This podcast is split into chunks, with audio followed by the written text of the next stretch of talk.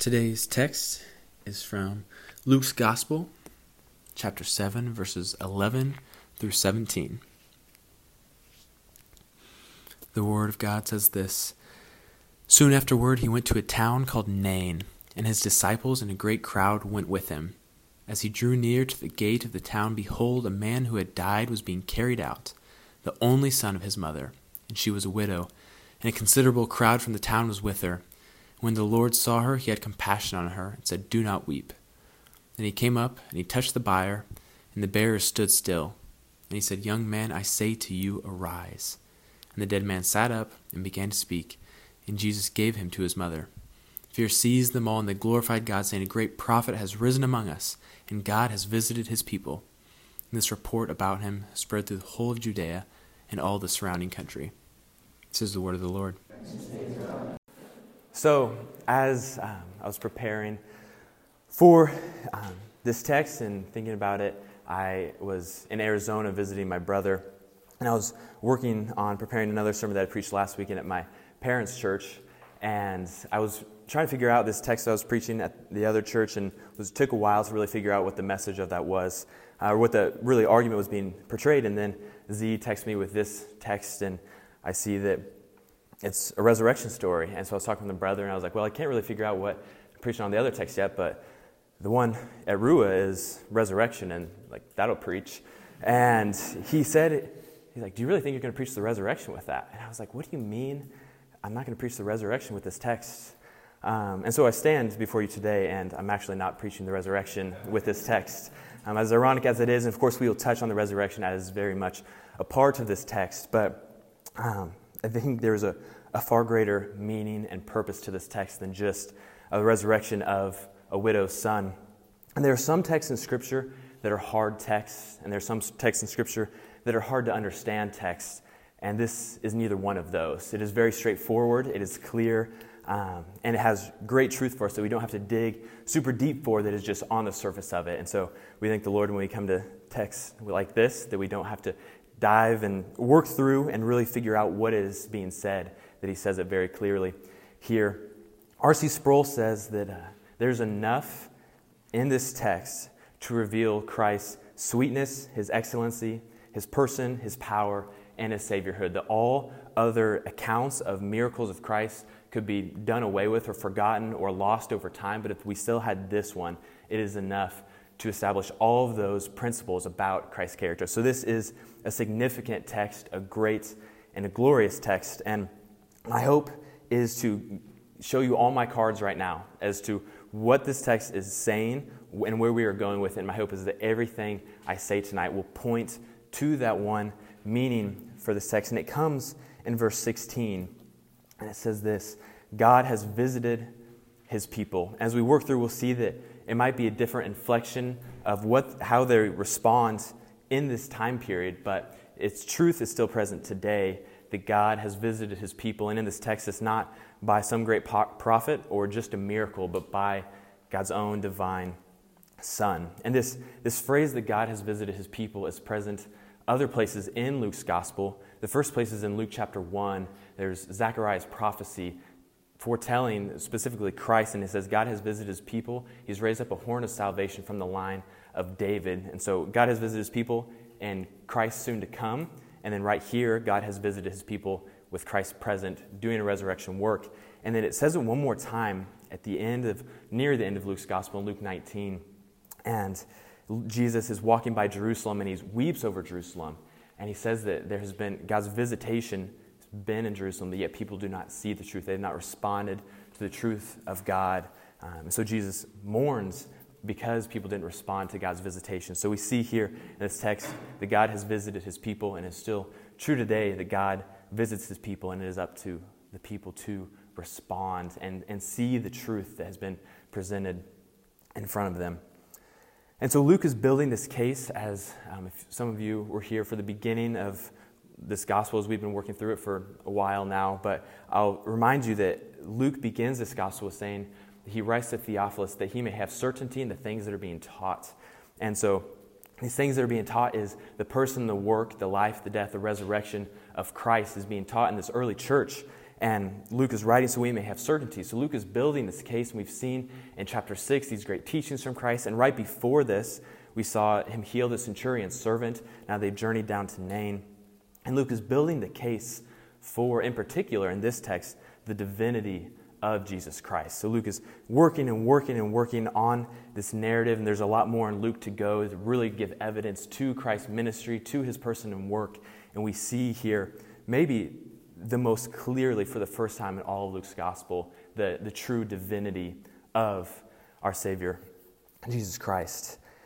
And so, as we work through this, um, the nice thing about New Testament narrative or any biblical narrative is that has a simple plot structure, as we all probably learned in third grade that plot is setting, rising action, climax, and falling action, or some variation of that. And all short stories in New Testament narrative have, has the same plot line. So we'll just follow along with that plot line today, knowing that plot and the structure of the text determines where the emphasis of the text is. And so there's different things and different even characteristics or themes in here that might be something that would be worth preaching on. But when we let the structure determine the emphasis of what the text is, we'll see that it's pointing to this great resurrection, even this greater response that God has visited his people. So if you read with me in verse 11, we'll see um, Luke establish the setting. It says, Soon afterward, he went to a town called Nain, and his disciples and a great crowd went with him. And the first thing that you need to know about the city of Nain is there's not much to know about the city of Nain. This is the only time in all of Scripture that it is talked about. It's the only time we don't really have any information. We don't know if it's mostly Jews, mostly Gentiles. We don't know hardly anything about Nain besides the fact that it is 25 miles southwest of Capernaum, where Jesus just healed the centurion's servant. And that's about all that we have. And the unique thing about that and about most of the details in this text is that they all are very simple details. And what I think that is all pointing to is, is, the greater meaning and the greater significance that it's not some significant city and it's not a well known widow, or we don't even get the name of her or her son. We don't hear anything about them the rest of the time.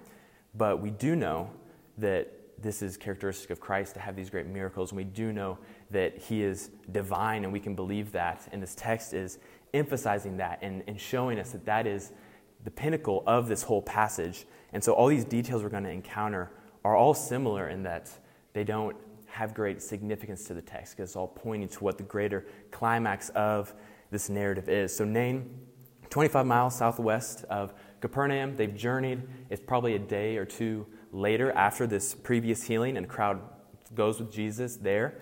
And so it's, it's a sequential event, but it's not immediate as we're reading this text. As you're reading through, it doesn't happen right away. There's a substantial amount of time and a substantial crowd that follows along with him. And as this the rising action of the narrative builds, read with me in verses 12 and 13. It says, As he drew near to the gate of the town, behold, a man who had died was being carried out, the only son of his mother, and she was a widow, and a considerable crowd from the town was with her. And when the Lord saw her, he had compassion on her and said to her, Do not weep. And right away, we see Jesus' heart and his, this compassion that he shows to the widow and this care that he shows he just enters the town and sees a woman weeping over her son who's being carried outside the gate, outside the town Nain, to be buried. Their funeral procession, if you will. He sees her and he, he has compassion on her right away. And as some of you may know, some of you may not know, a, a widow, especially in this time, is a desperate economic.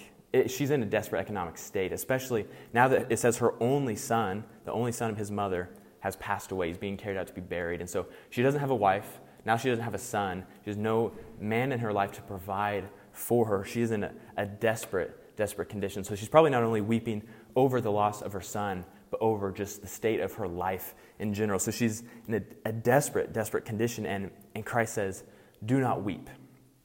And as we don't know much about the context of this passage, much about Nain, much about this woman, we can kind of assume, though, that she doesn't know who he is. And so the stranger, with a crowd following him, comes up to her as she's walking her son out to be buried, and he says, Do not weep. And I can only imagine that her initial response wasn't, oh, what a compassionate man. She probably doesn't think that by someone telling her, do not weep, that this, this is a good thing. She's probably like, why, why would you say that? If you're at your family member's funeral and someone, you're crying and someone comes up to you and is like, don't cry. You say, what do you mean, don't cry? And, but we know that this is Jesus' compassionate heart because of what is to come, what he's, what he's about to do. And this is the first essence of divinity and little taste of divinity that we see, and that he knows what he's about to do, yet nobody else does. And he knows he's about to raise her son. He has compassion on her. She doesn't know why he said, Do not cry, but he says, Don't weep. He's about to work this wonderful, wonderful miracle. And so, this compassion that Jesus shows is um, characteristic of him throughout all the Gospels, throughout all the New Testament texts. We see this compassionate heart that he has for, for the lost, for the hurting, for the widows, for the orphans, for the poor, for the hungry. Just all these people groups, time and time again, we see that Christ has compassion on them. And there are specific calls in Scripture to for us to minister to widows and spe- specific people groups. And so it, it's tempting to take this and, and go with it in that direction and talk about Christ's compassion and talk about our call as Christians to, to minister to widows. But I think that's not the point of the text. And I think as we, if we look throughout Scripture and search where Christ has compassion on people, it is, there are specific people groups, but it is, it is a lot and a lot of people. And there are specific texts that would talk about ministering to widows. Um, but what's, what's even greater is, is the text of this parallels in Elijah that we'll see, or not in Elijah, in First Kings of Elijah that we'll see here shortly. But he has this compassion, and, and this is a text that a lot of people might read and think like the whole meaning of this text is Christ's compassionate heart. And it's not entirely wrong that to, to read this and see that Christ has this rich, compassionate heart that none of us can truly understand how compassionate and merciful and gracious He is. But even if we just pay attention to the simple structure of a text, this is, this is not the climax. This is not the pinnacle of the text. So we can't sit here for 40 minutes and talk about Christ's compassion. There, there's more work that is about to come, and there's far greater biblical truths in that. But don't let the structure of the text negate how significant Christ's compassion is to his people. He also is the initiator of compassion. She doesn't see him and recognize him as the Christ and ask for him to have mercy on her. He is the initiator. And we'll even see he's the initiator of the resurrection, too. That there's no request of him to raise this, these bones back to life, but he just goes and initiates. And that is of Christ's character, too, is that he's not just compassionate, he's not just merciful and a God, but he, he's an initiator of that and a pursuer of that in people. And so we see as we build into the climax of this text, if you turn with me um, to verse 14, we'll read verses 14 through 16. It says, Then he came up and he touched the bier, and the bearer stood still. And he said, Young man, I say to you, arise. And the dead man sat up and began to speak, and Jesus gave him to his mother. Fear seized them all, and they glorified God, saying, A great prophet has risen among us, and God has visited his people. This is the heart of the text that God has visited his people. But we see here first that he went up and he touched the bier. And some of your texts might have, or Bibles might have bier, some might have coffin, some might have it translated something different. Um, in this time, it was basically a wooden plank and an open casket where the body, you can see the body, and it's just being carried outside the city to be buried. And so Jesus approaches this dead body and, and stops the whole funeral procession, which is not common to for anyone to just come and stop a funeral procession in this time, as it is uncommon now that even police block the roads for funeral, funeral processions to go on. And so Christ comes up, and he stops and he puts his hand on the buyer. And that is something that we can read and think of as just normal almost and not really see the significance of it. But he walks into the middle of this great crowd in this procession and he stops everybody. And then he says, I say to you, arise. And this text has a striking similarity to, to 1 Kings chapter 17, and I won't make you turn there. I'll just give you a synopsis of what it is. But is the prophet Elijah raising to life a widow's son. And there are, there are many similarities in these two texts. There are both widows, both widows' sons, prophets meeting at the town gates, return of the son to the widow after the resurrection, and a recognition that the prophet is from God. But there's one huge difference in these texts, and this is the heart of this text. And this is why I think this is a widow in the text. Jesus could have raised anyone's son, but the reason it's a widow is to parallel this text. These strikingly similar texts from the Old Testament to the New Testament. But we see in 1 Kings 17 that Elijah pleads with the Lord and he cries out to God. He says, God, please raise these bones, resurrect this child. And Jesus says, Young man, I say to you, arise. And that statement is a major claim. To, to not have to ask for the Father to work through him to bring these bones to life, to just look at the body and say, I say to you, arise, is a major statement of Christ's divinity. It's a major sign and revelation of his divinity that he doesn't have to ask the Father to do the work, that he can do the same work. And we'll see as we continue on, uh, text that Hebrews says that he is the exact imprint of his nature. That there's so many people in the church today, people outside the church today, trying to tell us and tell Christians that Christ wasn't fully God, that he was, he was a good moral sage, or he had good teachings, or he truly worked some wonders, but he was just the highest of all human beings.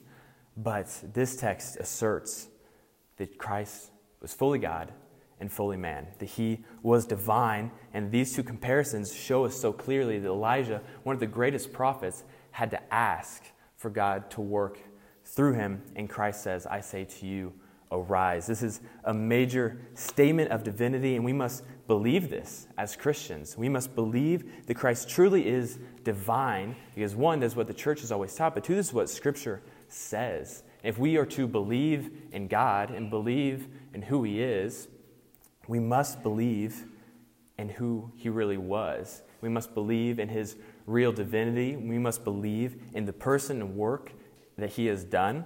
We must believe what Scripture says about Christ. And this is asserting that Christ was fully man and also fully God. In this text in Luke, um, just, just previously in verse 13, it says, And when the Lord saw her, and this is the first time in all Luke's gospel, as he's building this case for Christ, that he addresses Jesus as the Lord. Other people have called Jesus Lord, they've attributed characteristics of the Father to him. But as he's building this case and he just has these great teachings and has a great miracle in healing the servants, now he says, and the Lord. So Luke is building his case that people may have certainty, and he asserts it in this text, which is paired with the greatest miracle that could possibly happen in raising a dead body back to life. And Luke says, and when the Lord saw her. So it's an assertion of Christ's divinity, and it's an assertion of his lordship permeating throughout the entirety of this text. It is, it is Christ, it is the divine Son of God who's doing the work here and now in this text. And, and the beautiful thing about this, it says, Young man, I say to you, arise. And the dead man sat up and began to speak. And then Jesus gave him back to his mother. So we again see Christ's mercy on display in that he could have told the man, I just did this for you. You should follow me and tell everybody about what I did to you. But he gives him back to his mother. So Christ, again, has a compassionate, merciful heart for these people. But this text is, is strikingly similar to Ephesians 2 when the Apostle Paul talks about our spiritual state. And if you turn with me to Ephesians 2, we'll see um, this, this parallel in dead bones and, and a dead spiritual life and what that looks like when it's made alive. Ephesians 2, and we'll read verses 1 through 5. The Apostle Paul says this and you were dead in the trespasses and sins in which you once walked, following the course of this world, following the prince of the power of the air, the spirit that is now at work in the sons of disobedience, among whom we all once lived in the passions of our flesh, carrying out the desires of the body and the mind, and we were by nature children of wrath, like the rest of mankind. But God, being rich in mercy, because of the great love which He loved us, with which He loved us, even when we were dead in our trespasses, made us alive together with Christ. By grace, you have been saved.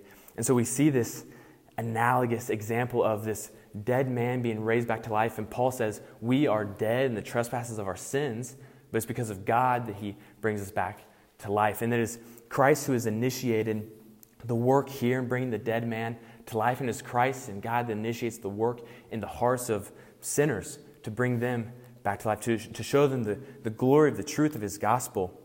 It says that God being rich in mercy because of the great love which he loved us, even when we were dead in our trespasses. If we, like this boy, are dead in our trespasses, we don't have a chance to plead with the Lord first to do a work in our lives. He has to do the work first, and then we respond like the young man, and we begin, or as it says, that he sat up and began to speak. In turn, we begin to speak and we sing praises and we pray to God and we praise Him for the work that He has done. So it is of Christ's character, it is of God's character to be the initiator of these things, to be the initiator of compassion, to be the initiator of new life, to be the initiator of resurrection. This is the work that He does first, and then we respond just as the young man responds. We respond in praise and glory and honor to the Lord for the work that He has done in our lives. Says that God has visited His people. This is the response of the crowd. We don't know which crowd. We know that Jesus had a crowd following him, and we know that the funeral had a crowd that met each other, so we don't know of the crowd who responds this way. But we do know it says that fear seized them all and they glorify God. So it could be both crowds the ones who've already seen Jesus do a miracle, the ones who probably have never seen Jesus do a miracle, never even heard of him. The fear seized them all. And, and this word fear, I think, is something we have to we wrestle with a lot in, in this culture is because we see that Christ is compassionate, we see that he is merciful. And when we know those truths about Christ, it's hard to think that we should also have any sort of fear towards that. We should have love and enjoyment and, and delight in that. And, and I totally agree. But when people respond to a miracle like this and says that fear seized them all, we have to think about that for a second and realize that some, some people describe like the fear of God in, in the New Testament or even the Old Testament as a reverential awe. And that is, that is getting to the point. I think it still misses a little bit of the point. And when this word is translated in other passages in the New Testament, it is it's fear or distress or terror are the three words. And I don't think that those three words describe a reverential awe at all times. I think there, there's a genuine response of, of fear or even terror to think that if you were at a funeral, if we go back to that image, and your loved one, someone just comes to the casket and says, I say to you, arise, and they stand up. I don't think our initial response is glory to God, hallelujah. I think that our initial response is like, what just happened?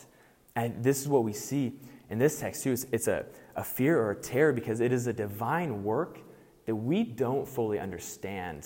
And that is, that is where the fear sets in. But we see it paired with that they glorified God. So this fear isn't a bad response, it's a recognition of, of divine power. It's a recognition of the work that Christ has done that no mere man can do. And so fear sees them all. And so when we, we see this word, we must not just go straight to a, a reverence and awe, as, as, that is definitely part of it, but there, there is more to it than that, and that we can't wrap our minds around the divine work of God and the divine work of Christ. And there's something that will strike fear or terror or distress into us if we witness something so great as a man who's being carried out to be buried being made alive. That, it, that is something that fear is not a bad or a wrong response. Is most likely the response that is going to happen from that. But then they glorified God and they praised God, saying, A great prophet has risen among us, and God has visited his people. And us in 21st century Western Christianity today probably think, How did they say a great prophet has risen among them? This, this is Christ, this is Jesus, this is the second person of the Trinity. Why do they say that a great prophet has risen among them? We know, we know better than that. But they didn't know better than that. And even if, especially if there was any Jewish crowd in the audience, they have, are familiar with the passage in 1 Kings 17 that this is not a totally unfamiliar, it is absolutely miraculous, but it's not totally unfamiliar for a prophet to come to be able to make a dead person raised back to life. So the response in this, this time of a great prophet has arisen among us isn't, isn't a terrible response, especially as there's more of Jesus' ministry to go on. He still has to die and he still has to resurrect.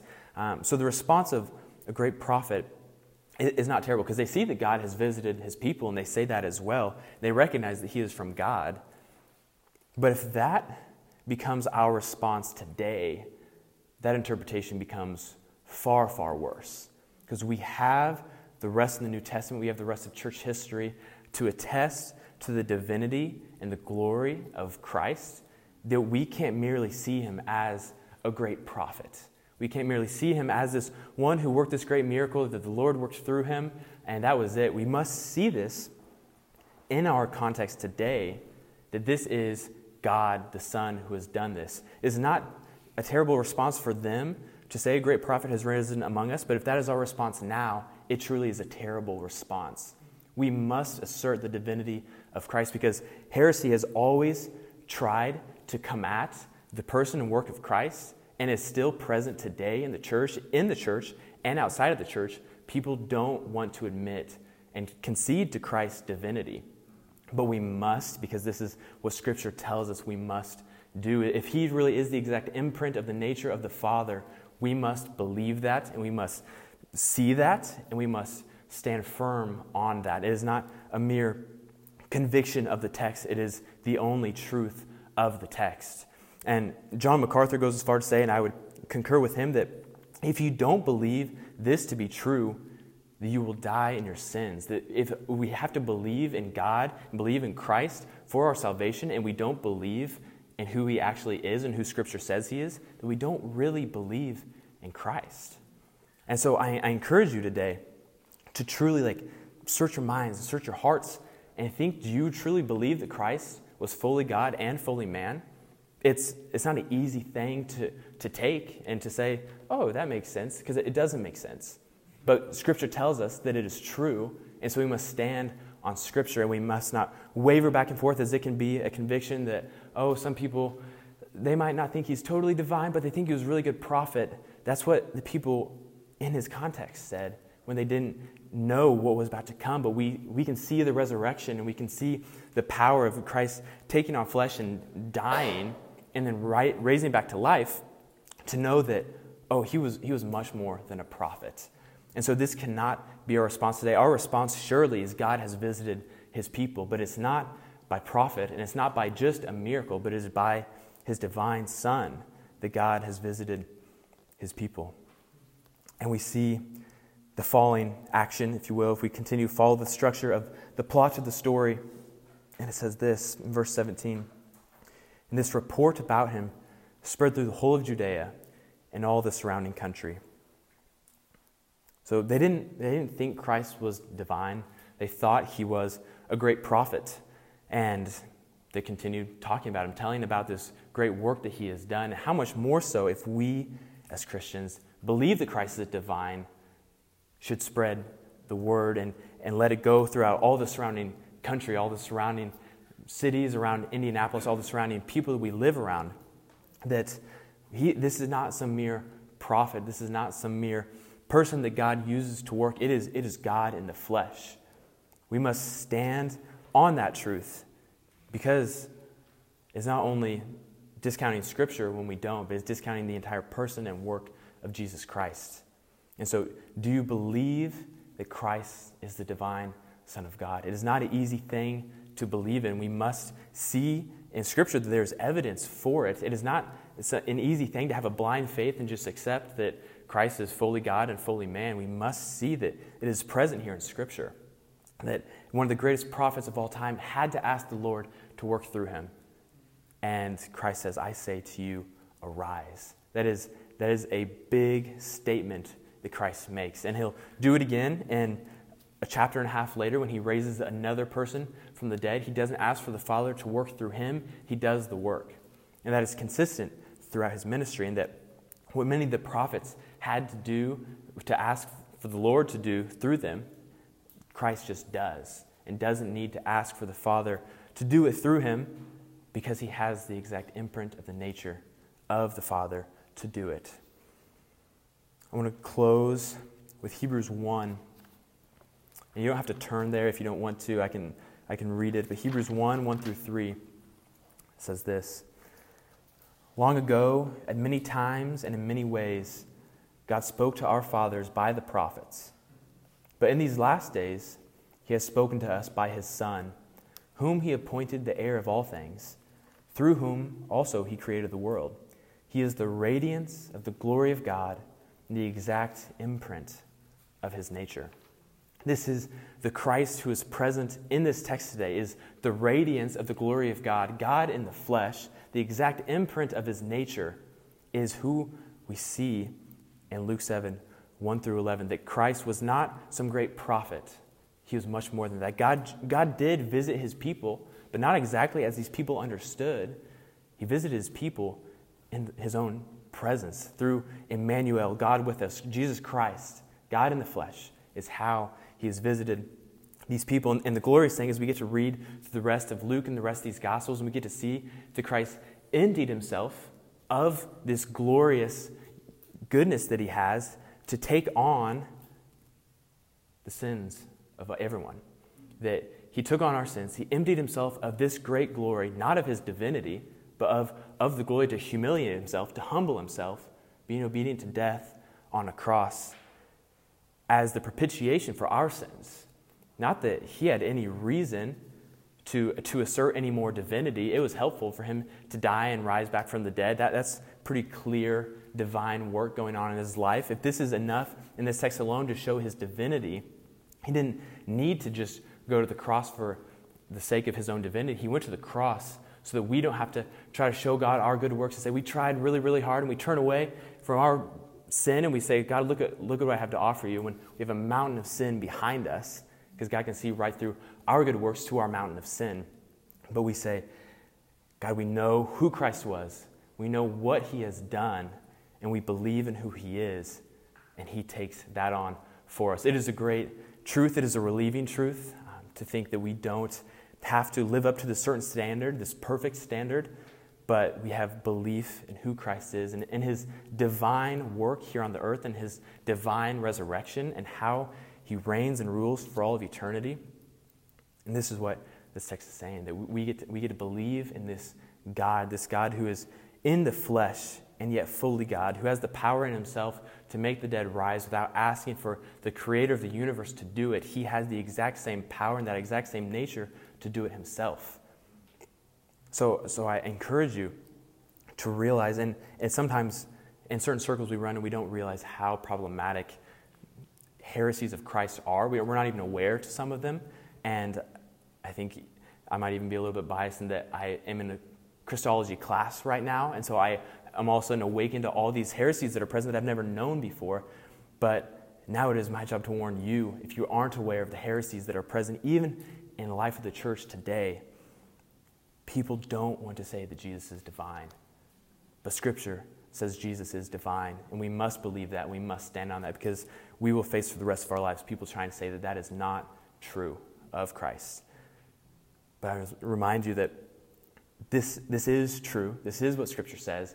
And if we don't believe this, we don't believe in Christ. We don't believe in who He actually is. We believe in a skewed understanding, but we don't believe in who He is. So we must Stand on this truth. Stand firm on this truth. See that Christ is divine. Christ is the Lord, as Luke calls him. That he has the ability to raise the dead people, make them live. He has the ability to take your dead heart and make it alive to see the goodness of his glory. And he has the power to die and to raise back from the dead because he's not a great prophet, because he is God incarnate.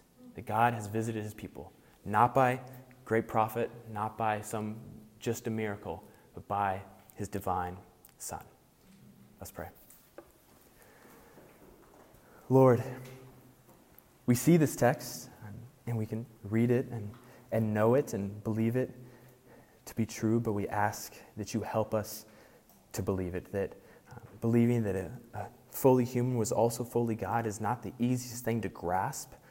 So give us faith and give us determination to truly believe that this is what Scripture says about you. Lord, we want to be faithful to the text. We want to be faithful to what you say of your Son and of your people. And we thank you for this story that, that paints this even analogy as to what our own deadness and our sins looks like, but we are made alive in Christ. We thank you that you are the great initiator of all things, that we don't have to come to you first, Lord, but you come to us first. Um, that, is, that is a great blessing and a great gift. So we thank you for that today. We thank you for the work of Christ, the divine Son of God, um, in, in this text and um, in our lives even today. It's your name we pray. Amen.